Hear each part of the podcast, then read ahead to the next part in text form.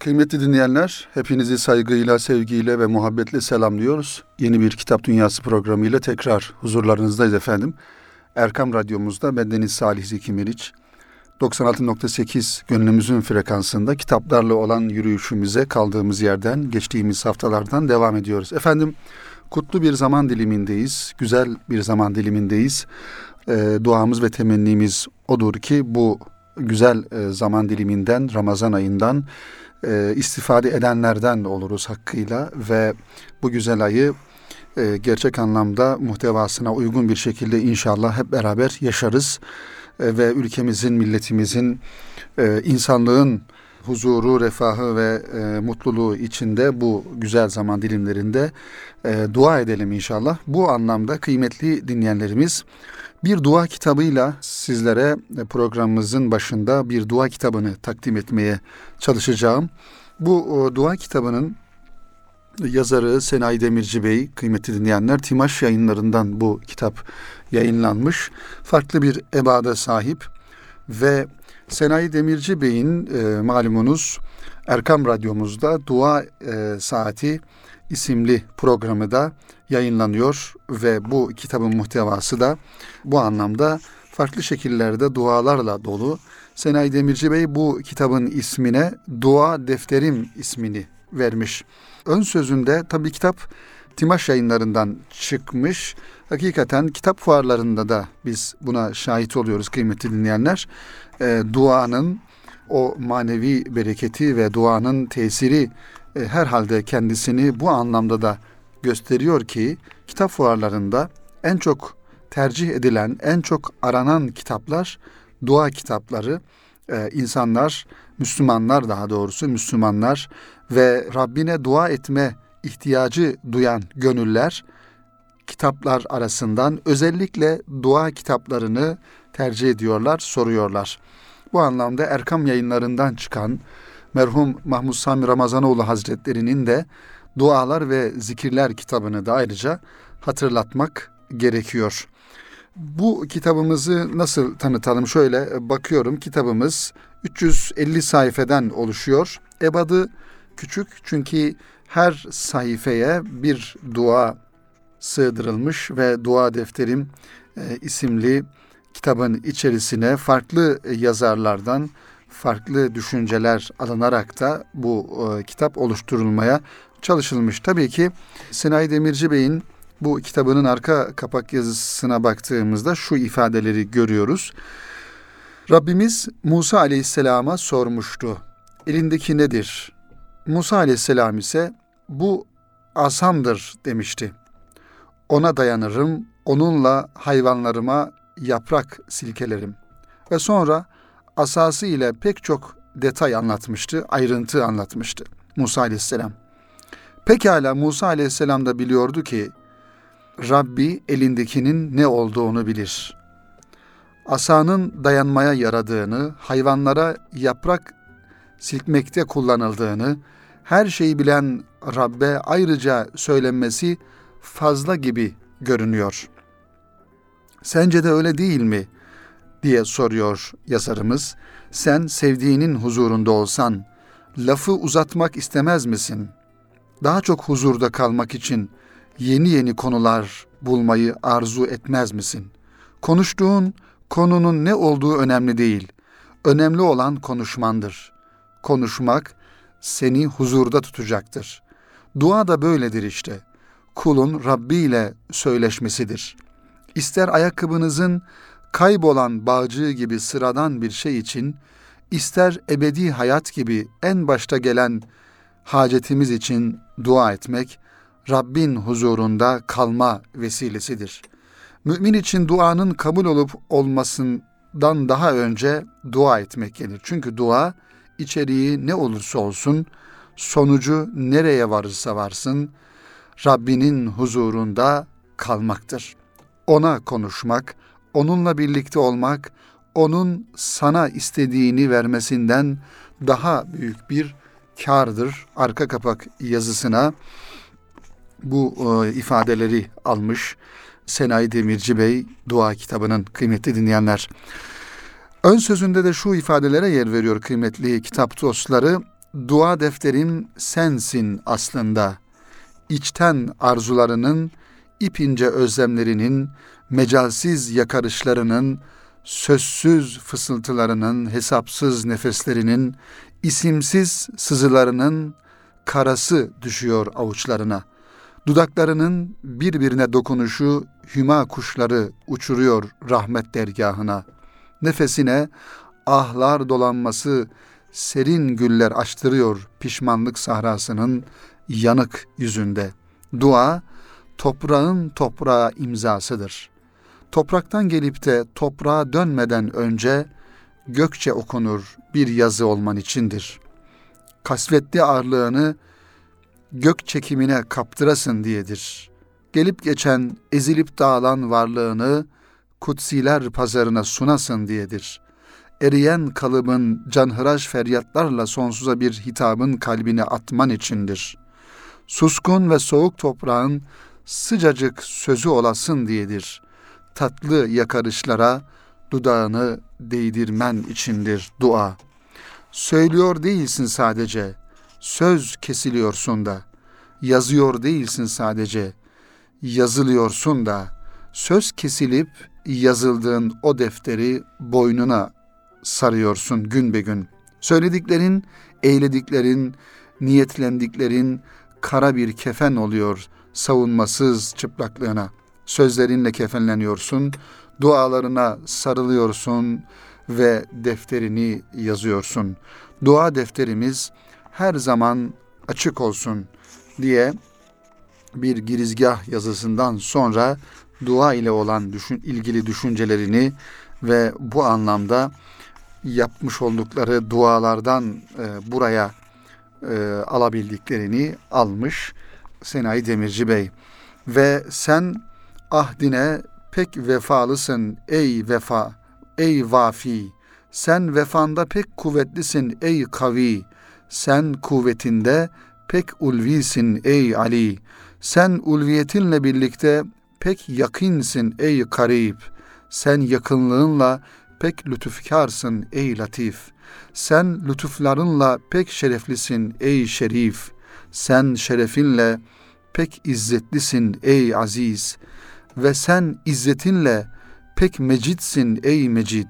Sen mecdiyetinle pek hamd edilensin ey hamid diye Cenab-ı Hakk'ın o güzel isimlerini, Esma-i Hüsna'sını da burada ifade ederek bir dua giriş e, cümlesi olarak kullanmış bu ifadeleri kıymetli kitap dostları. Efendim dua ile alakalı Kur'an-ı Kerim'de de Cenab-ı Hakk'ın bizlere ayet-i kerimeler vasıtasıyla öğretmiş olduğu birçok duanın da olduğunu olduğunu biliyoruz ve yine bir ayet-i kerimede de duanız olmazsa Allah size ne diye kıymet versin, ne diye değer versin ayet-i kerimesinden de duanın muhtevasını, duanın manevi e, yönünü de e, hatırlatmış olalım bu ifadeleri kullanırken. Farklı şekillerde tabii ki insanın ihtiyacına göre insanın e, Cenab-ı Hakk'a e, ilticası neticesinde farklı şekillerde yapacağı, yapmış olduğu dualar şüphesiz vardır. Ancak özellikle Kur'an-ı Kerim'deki ayet-i kerimeler yani Rabbena diye başlayan ayet-i kerimeler ve Efendimiz Aleyhisselatü Vesselam'ın da hadisi şeriflerinde yapmış oldukları dua cümleleri mutlaka bizim dualarımızın arasında olması gerekiyor. Kıymetli dinleyenler, kendimiz için yapacağımız dualar olmakla beraber bir Müslüman kardeşimiz için de yaptığımız, yapacağımız dualar, dualar çok önemli ve ümmeti Muhammed'in selameti için, ümmeti Muhammed'in ızdıraplarının son bulması için de bir bu ümmeti Muhammed'in ferdi olarak yapacağımız dualar e, çok önemlidir. Zira Ramazan ayında Ramazan ayı aynı zamanda bir dua mevsimidir, bir dua zamanıdır. Topyekün bir ümmeti Muhammed'in duaya sarılma ve dilinde Cenab-ı Hakk'a en kalbi, en gönülden yakarışlarla e, yakarma zamanı olarak bu zaman dilimini, Ramazan ayını e, hep beraber e, görmek gerektiğini ifade edelim kıymetli kitap dostları.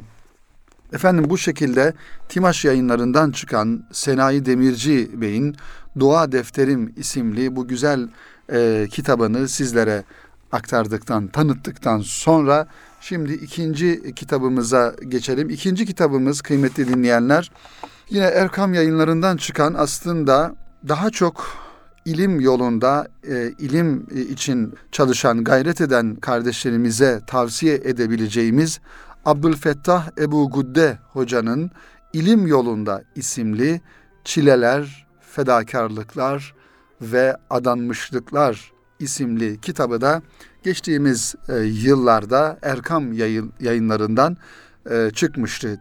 Bu kitabı da Kitap Dünyası programına e, misafir etmek istedim ve sizlere bu kitabı takdim etmek istedim. Bu kitabı kıymetli dinleyenlerimiz yine Erkam yayınlarının yazarlarından, e, kitaplarından tanıdığınız e, Semih Yol Açan Bey ve Orhan Özel Beyler tercüme ettiler ve ilim yolunda bu kitabın tabii ki farklı yayın evlerinden daha önceki yıllarda farklı yayın evlerinden tercümeleri de var.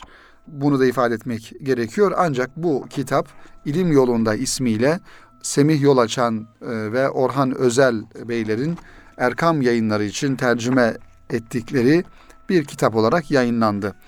Bu kitap merhum Abdülfettah Ebu Gudde'ye ait Safahat min Sabril Ulema Ale Şedaidil İlmi ve Tahsil adlı eserin Türkçe çevirisidir.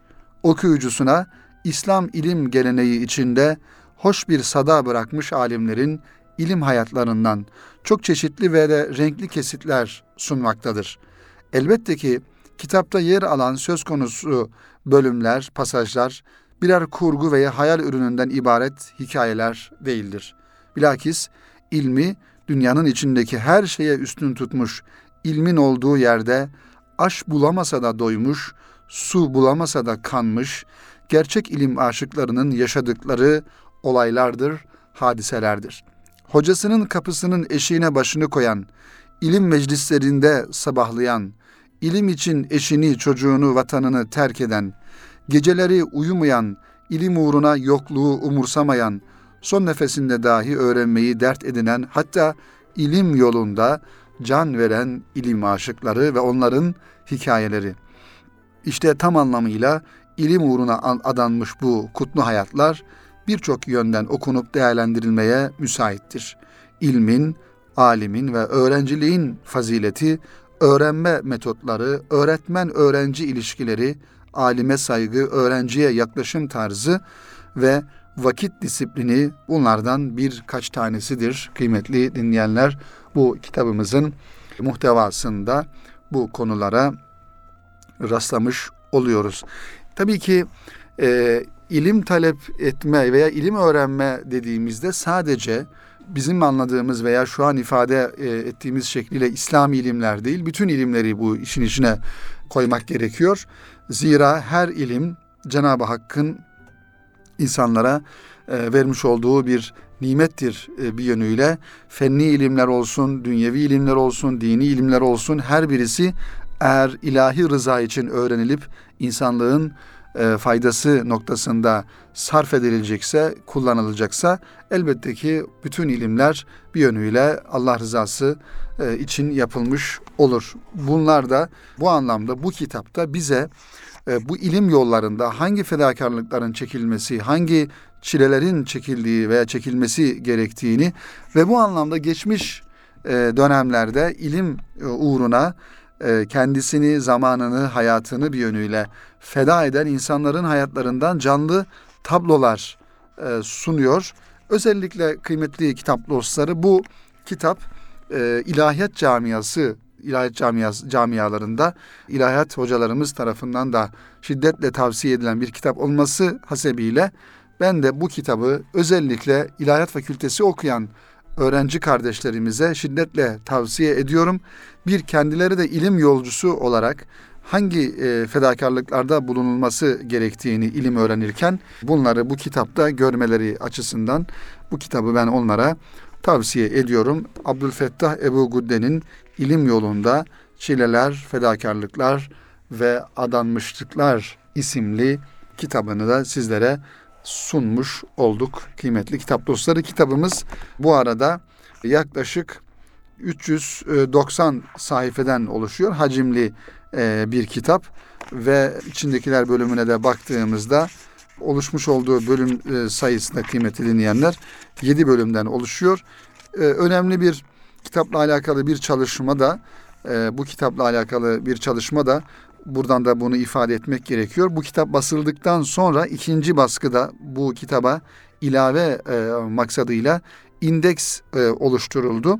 Bu indeksi de yine her ikisi de ilim yolunda gayret gösteren e, kitap hazırlandığında 9 Eylül Üniversitesi İlahiyat Fakültesi ikinci sınıf öğrencilerinden Neslihan Avcı ve Hatice Kübra Avcı kardeşlerimiz bu kitaba indeks hazırlamışlardı. Malumunuz bir kitabın indeksinin olmuş olması yani son bölümünde kitabın içerisinde geçen yer isimleri, şahıs isimleri ve zaman dilimleri, özellikle kitabın muhtevasında geçen e, farklı isimlerin alfabetik sıraya göre dizilmiş şekliyle kitabın sonuna alınmış olması bir indeks çalışması olarak ifade ediliyor. Böyle bir çalışmanın da kitabı okunurluluk e, noktasından daha da kolaylaştırmış oluyor.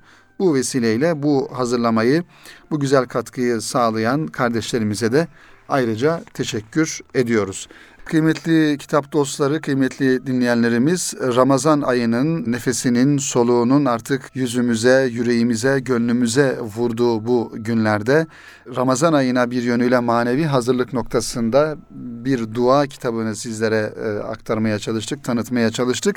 Şimdi önümde Pınar yayınlarından çıkan bir set var kıymetli dinleyenler. Bu e, set Abdullah Yıldız e, hocanın yazmış olduğu ve Kur'an'ı nasıl yaşadılar, nasıl anladılar ve Kur'an'ı nasıl okudular. Her birisi ayrı ayrı kitaplar kıymetli dinleyenler. Yani Kur'an'ı nasıl yaşadılar bir kitap, Kur'an'ı nasıl anladılar diğer bir kitap ve diğer bir kitapta Kur'an'ı nasıl okudular? Belki sıralamasını şöyle yapsak daha doğru olur. Birinciye Kur'an'ı nasıl okudular? Sonra Kur'an'ı nasıl anladılar ve sonra Kur'an'ı nasıl yaşadılar? Okumak, anlamak ve yaşamak. Abdullah Yıldız hocamızın bu üç tane set halindeki kitabı kıymetli dinleyenler Pınar yayınlarından çıkmış. Bu üç kitap e, oku, anla ve yaşa ser levhasıyla başlığıyla.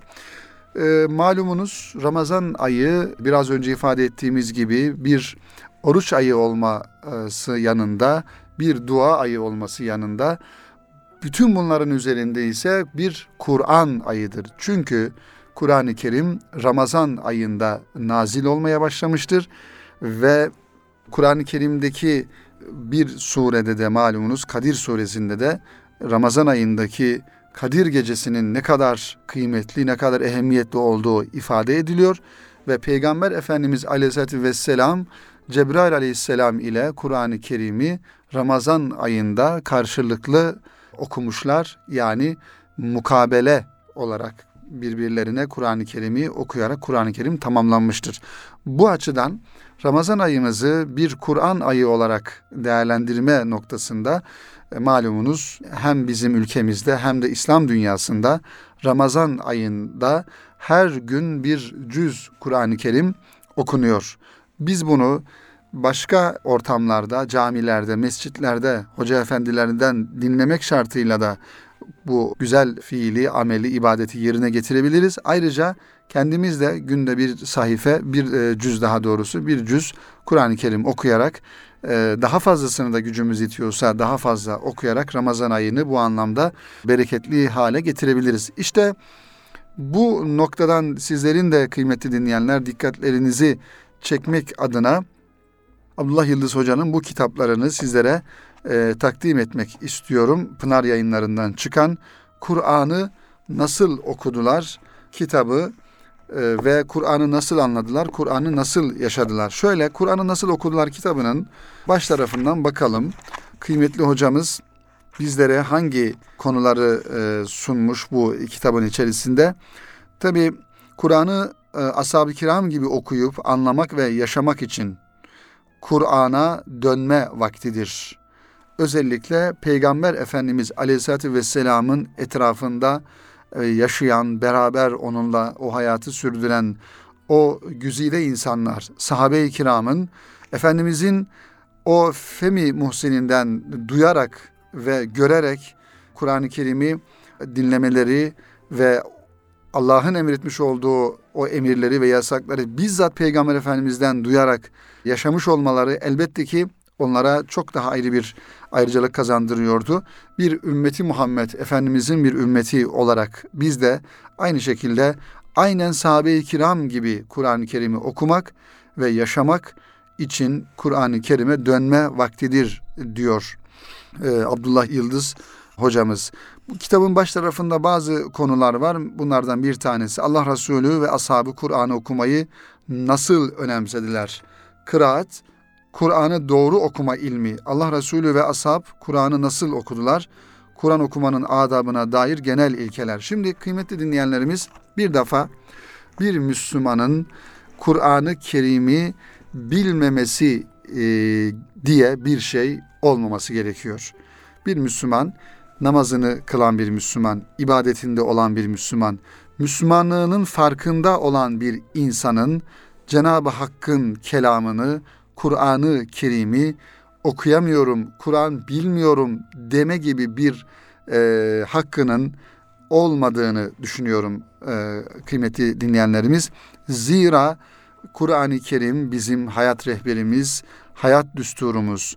Bizim hayatımıza nasıl şekil vereceğimiz, hayatımızı nasıl yönlendireceğimizi de biz Kur'an-ı Kerim'den öğrendiğimize göre asıl kaynağı bilmememiz, okuyamamamız elbette ki bir Müslüman olarak doğru bir tavır olmasa gerek. Onun için en başta bir defa Kur'an-ı Kerim'i öğrenme ve güzel bir şekilde okuma gayreti içerisinde olmamız gerekiyor. Kur'an-ı Kerim'i okumayı öğrendikten sonra Kur'an-ı Kerim'in okuma usullerini, adabını, onun kurallarını yani tecvid ilmini e, de öğrenmemiz gerekiyor. Zira Kur'an-ı Kerim e, Allah kelamı olması hasebiyle her bir kelimesinin bir okuyuş şekli, bir kaidesi, bir kuralı e, var ve dolayısıyla bu kurala göre anlam bütünlüğü ve anlamının bozulmaması için de harflerin çıkış şekilleri, uzatmalar ve diğer tecvid kurallarını da mutlaka uygulamak, öğrenmek ve uygulamak gerekiyor. O yüzden bu da önemli ve tabii ki bundan sonra yapılması gereken ise Kur'an-ı Kerim'in düzgün bir şekilde okuduktan sonra Kur'an-ı Kerim'i anlama noktasında gayret içerisinde olmamız gerekiyor. İşte birinci e, kitapta yani Kur'an'ı nasıl okudular? Sahabe-i kiram, Efendimiz Aleyhisselatü Vesselam nasıl okudular e, sorusunun cevabını biz bu kitapta buluyoruz kıymetli dinleyenlerimiz. Evet ikinci ikinci olarak ikinci olarak Kur'an'ı nasıl anladılar kitabını görüyoruz ve e, hocamız burada Kur'an'ı anlamak için başlıklı bir giriş yazısıyla kitaba başlıyor. Kur'an'ı anlamak için neler yapmamız gerekiyor? Ve diyor ki elinizdeki kitapta Allah Resulü ve ashabının Kur'an'ı nasıl anladıklarına dair örneklere yer vererek konuyla ilgili ayetler, hadisler ve örneklikler elden geldiğince sınıflandırılarak sunuldu ve bu bilgilerden hareketle Kur'an'ı onlar gibi anlamanın yol ve yordamı arandı. Tekrar hatırlatalım ki kıymetli dinleyenler okuma, anlama, yaşama süreçlerinin birbirinden ayrılmazlığı ap açık ortadadır. Kur'an'ı okuyup anlamadan yaşamak mümkün olmadığı gibi yaşamayı hedeflemeyen bir okuma anlama çabası da bütünüyle anlamsız kalacaktır. Sadece yaşamayı hedeflemeden yani tatbik etmeyi hayatımıza bir gaye olarak görmeden Kur'an-ı Kerim okumak sadece bir metin e, okumaktan öteye geçmez. Şüphesiz Rabbimiz kendi kelamını okuma karşılığında bir karşılık verir. Ona onu onu biz bilemeyiz. Ancak muhtevasını ancak Rabbimiz Kur'an-ı Kerim'i sadece okumak için değil, okuyup anlamak ve yaşamak için e, bizlere göndermiştir. Dolayısıyla Kur'an'ı nasıl okudular, Kur'an'ı nasıl anladılar, Kur'an'ı nasıl yaşadılar üçlüsünün bu üç kitabın e, elimizde olan ikinci kitabı okunurken Allah Resulü ve ashabının hayatındaki bu bütünlük dikkate alınmak durumundadır. Diğer taraftan günlük hayat kategorik akmadığı gibi hayatın kitabı olan Kur'an-ı Kerim'de mesajları ve ihtiva ettiği konular itibariyle birbirinden ayrıştırılması ve beşeri ölçülere göre tasnife tabi tutulması pek mümkün olmayan bir bütünlük ve akışkanlık arz eder.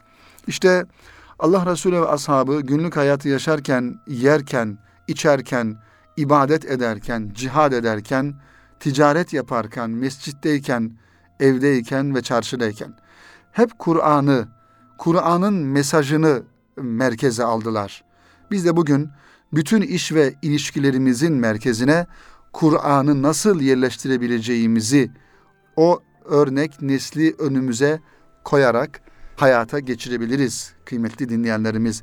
Hiç kuşku yok ki vahyin bizzat muhatabı olan Allah Resulü ile birlikte vahyin nazil oluşuna tanıklık eden Kur'an ayetlerinin adeta gökten yağmur yağar gibi sağanak sağanak indiği ortamı teneffüs eden ilk nesillerin Kur'an'ın mesajlarını okuyup algılamaları ve Rabbimizin kitabı keriminde ebedileştirdiği üzere semi'na ve ata'na yani işittik ve itaat ettik şuuruyla hemen uygulanıp hayatlarına aktarmaları kıyamete kadar gelecek tüm nesillere model oluşturmuştur. Oluşturacak ölümsüz ve eşsiz tecrübeler ortaya koymuştur. Sahabe-i kiramın bu anlamdaki bize olan örnekliği kıymetli dinleyenler. Üçüncü kitabımız bu setin üçüncü kitabı ise son e, olarak Kur'an'ı nasıl yaşadılar kitabına baktığımızda da burada da Kur'an edebi ile edeplendiler diyor yazarımız. Çok önemli konular bunlar kıymetli dinleyenler. Kur'an'ın emir ve yasaklarına hemen uydular. Kulak ardı etmediler Kur'an'ın emir ve yasaklarını. Ne zamansa yaparız, ne zamansa uygularız demediler. Namaz ayeti geldiğinde namaz ayetini hemen uygulamaya geçirdiler. İçki yasaklandığında bütün e, öyle geçer rivayetlerde Mekke'nin sokaklarında herkes içki dolu kapları dökmüştü. Dolayısıyla böyle bir ayet-i kerime geldikten sonra sahabe-i kiram bugün de geçsin, yarın da geçsin, bakarız ederiz demediler. Dolayısıyla Kur'an'ın emir ve yasaklarını hemen uyguladılar. Resulullah'ı canlarından çok sevdiler. Sahabe-i kiramın en önemli özelliklerinden bir tanesi de Allah Resulü Efendimiz'i canlarından, mallarından, ailelerinden, çocuklarından çok daha sevmiş olmalarıydı. Çünkü Cenab-ı Hakk'ı sevmeye giden yol Efendimiz Aleyhisselatü Vesselam'ı sevmekten geçtiğinden dolayı sahabe-i kiram canlarını feda edecek derecede Efendimiz'i seviyordular. Sonra Kur'an'la merhametli ve adil oldular. Kur'an'ın kalpleri, gönülleri yumuşatan, incelten ve şahsiyetleri nezaket ve nezafet sahibi yapan o atmosferinde Kur'an-ı Kerim sayesinde merhametli ve adil insanlar oldular. Yine Kur'an-ı Kerim'in infakı e, talimatıyla sahabe-i kiram kıymetli dinleyenlerimiz infak ettiler. Kur'an-ı Kerim'de birçok ayeti kerimede infak emri geliyor. İşte önümüzde Ramazan ayı, Ramazan günleri, oruç günleri yine bu ay bir yönüyle infak ayı. Zekatlarımızın, sadakalarımızın belki en çok Rabbimiz huzurunda katında karşılık bulacağı, anlam bulacağı bir zaman dilimi olmasa sebebiyle infak ayı olarak da bu Ramazan ayını değerlendirebiliriz. İşte sahabe-i kiram Kur'an'ın talimatıyla infak ettiler. Allah yolunda harcadılar. Mallarından ve fazlasıyla harcadılar. Allah'a ve Resulüne hicret ettiler. Bu sahabe-i kiram Kur'an-ı Kerim'i yaşayarak Allah'a ve Resulüne hicret ettiler. Ona koştular ve e, onun istikametlendirmiş olduğu şekilde bu sahabe-i kiram kendi hayat çizgilerini, yollarını çizmiş oldular.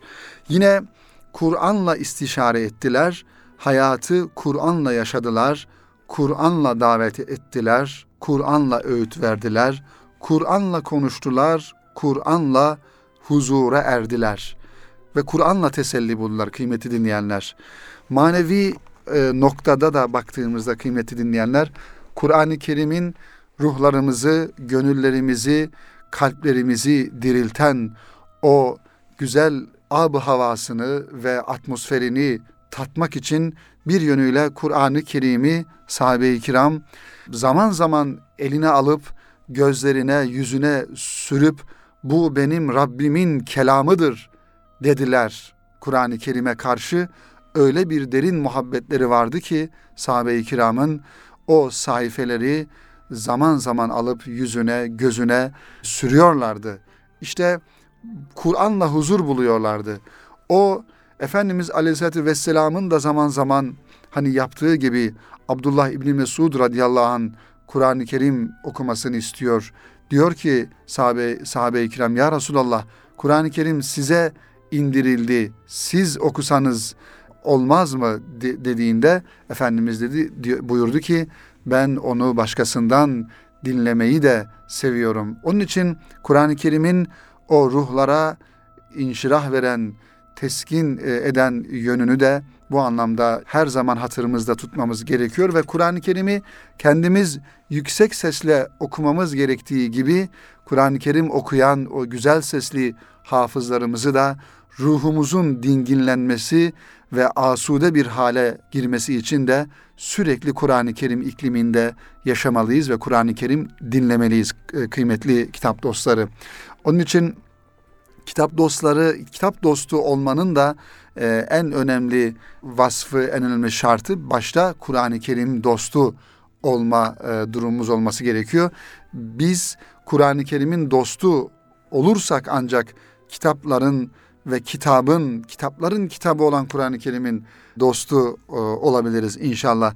Ve sahabe-i kiramın en önemli hususiyetlerinden bir tanesi de Kur'an-ı Kerim'le teselli buldular ve tevbe ettiler.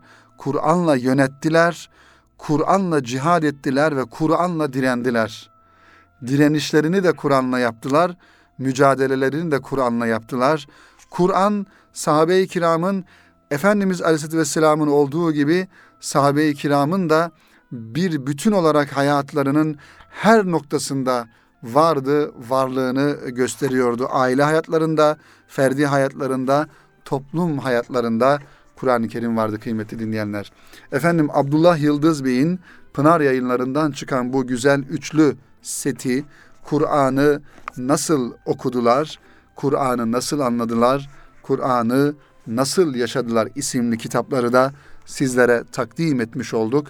Önümüzdeki günlerde Ramazan ayı başlıyor ifade ettiğimiz gibi her birinizin bizi dinleyen bütün dinleyenlerimizin Ramazan ayını tebrik ediyorum ve bu ayda gerçek anlamda bir Kur'an ehli olabilme, gerçek anlamda bir dua ehli olabilme ve gerçek anlamda bir oruç ehli ve gerçek anlamda bir infak ehli olabilme duasıyla, niyazıyla Kitap Dünyası programımızı burada e, sonuçlandırıyoruz, sonlandırıyoruz.